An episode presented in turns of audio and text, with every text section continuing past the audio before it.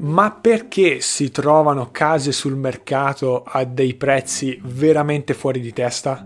Ti sarà sicuramente capitato di bazzicare immobiliare.it o idealista o qualsiasi portale immobiliare e vedere magari immobili in vendita più o meno al solito prezzo, supponiamo 200.000 euro, salvo poi vedere uno o due immobili che sono completamente fuori mercato a 500.000 euro, 400.000 euro, al doppio della media di zona. Ma perché succede questo? Abbiamo spesso parlato sul canale di andamento del mercato immobiliare, di inflazione che può portare ad un aumento dei prezzi delle case, ma al netto di tutto questo, perché spesso i venditori sparano dei prezzi che sono completamente fuori di testa? Il proprietario di un immobile spesso si crea delle credenze, dei convincimenti che lo spingono a non ragionare in maniera razionale, ma a ragionare in maniera emotiva. Uno dei ragionamenti più frequenti che fa un venditore è la mia casa è unica, non ci sono case come la mia e quindi posso venderla al prezzo più alto, al prezzo che voglio io. Questo convincimento nel 99% dei casi è una cavolata, perché non è vero che non ci sono case come la tua, non è vero che la tua casa è unica, ci sono case peggiori, ci sono case migliori, ci sono case che hanno qualcosa in più, qualcosa in meno, ci sono case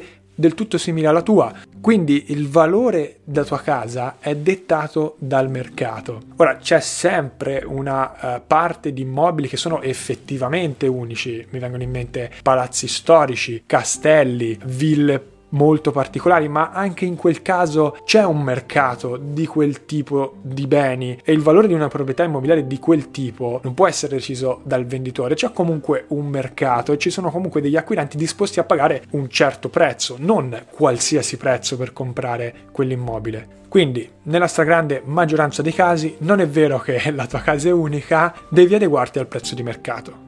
Un secondo ragionamento molto frequente è ho speso un sacco di soldi per ristrutturarla, devo recuperare le spese che ho fatto e quindi devo vendere a un prezzo più alto. Questo ragionamento è sbagliato per due motivi essenziali. Il primo è quello che, come abbiamo già visto, il prezzo di vendita non lo decide il venditore, non può deciderlo il venditore, ma è dettato dal mercato. Ora, è vero che può andare ad ottimizzare quello che si può ricavare dalla vendita. Abbiamo parlato spesso di negoziazione e questo sicuramente può aiutare. Puoi provare a proporre l'immobile in una maniera accattivante, con un servizio fotografico professionale, facendo un home staging e tutto questo può effettivamente aiutarti a vendere meglio, ma c'è un valore di mercato di quell'immobile e è quasi impossibile che tu riesca a venderlo ad un prezzo più alto. La seconda motivazione per cui questo ragionamento è sbagliato è che quello che è stato investito nella ristrutturazione produzione è un costo sommerso, così viene chiamato in economia. I costi sommersi sono costi che hai già sostenuto, hai già sostenuto in precedenza e non possono impattare nella tua decisione di questo momento. Mi spiego meglio. La tua decisione in questo momento è se vendere o non vendere l'immobile, non a che prezzo venderlo in base a quanto ho speso in passato, perché questo è un ragionamento, come abbiamo visto, che va contro le logiche di mercato. E quindi tuo, nel tuo ragionamento se vendere o non vendere, non dovresti tenere in considerazione i costi sommersi, cioè i costi che hai già sostenuto, ma dovresti tenere in considerazione i costi che dovrai sostenere nel caso di non vendita e i costi che dovrai sostenere nel caso di vendita. Un altro pensiero dei venditori è l'ho pagata molto di più, cioè hanno pagato un prezzo molto alto, magari 10-15 anni fa, quando il mercato immobiliare italiano era in bolla completa e quindi adesso non sono disposti a vendere ad un prezzo che sia allineato con il mercato.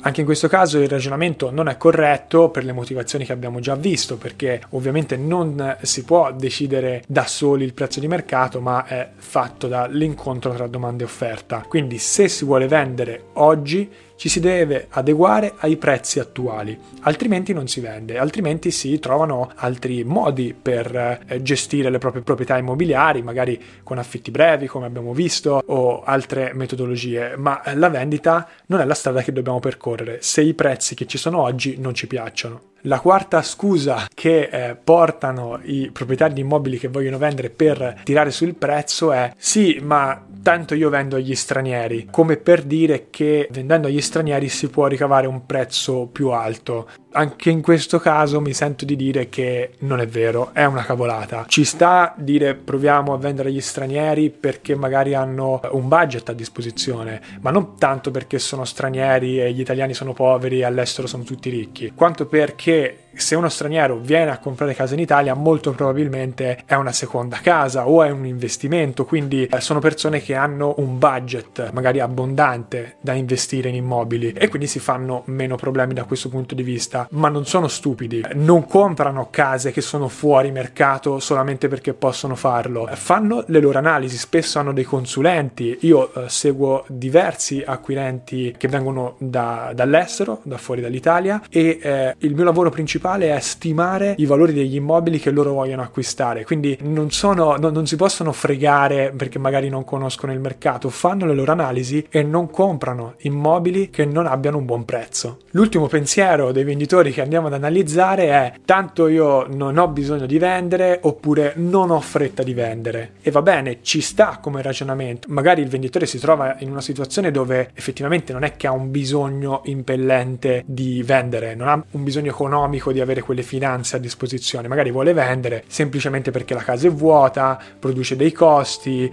si sta deteriorando nel tempo, ci sta, ma se è sul mercato vuol dire che una motivazione per venderla c'è e se no non l'avrebbe messa sul mercato. Cioè se non hai bisogno di vendere, non hai fretta di vendere e va bene, lo capisco, ma perché è sul mercato la casa allora? Toglila dal mercato se non hai bisogno di venderla. Se è sul mercato probabilmente la devi vendere. Quindi se la vuoi vendere adesso devi adeguarti di nuovo ai prezzi di mercato, se no non la vendi adesso e di nuovo trovi altri modi per gestire quella proprietà immobiliare. Credo che questo video possa essere utile sia per gli acquirenti che magari riescono ad entrare un po' meglio nella mente dei venditori, ma anche per chi deve vendere un immobile e deve fare i conti con questi pensieri. Ora io sono stato abbastanza franco e diretto, spero di non aver offeso nessuno, credo che scontrarsi con questo tipo di ragionamenti sia utile per raggiungere i propri obiettivi positivi. Sono curioso di sapere cosa ne pensate di questi ragionamenti un po' più psicologici del solito. Fatemi sapere se anche voi siete caduti in queste trappole o se avete avuto a che fare con qualcuno che vi ha portato queste argomentazioni. Noi ci vediamo nel prossimo video.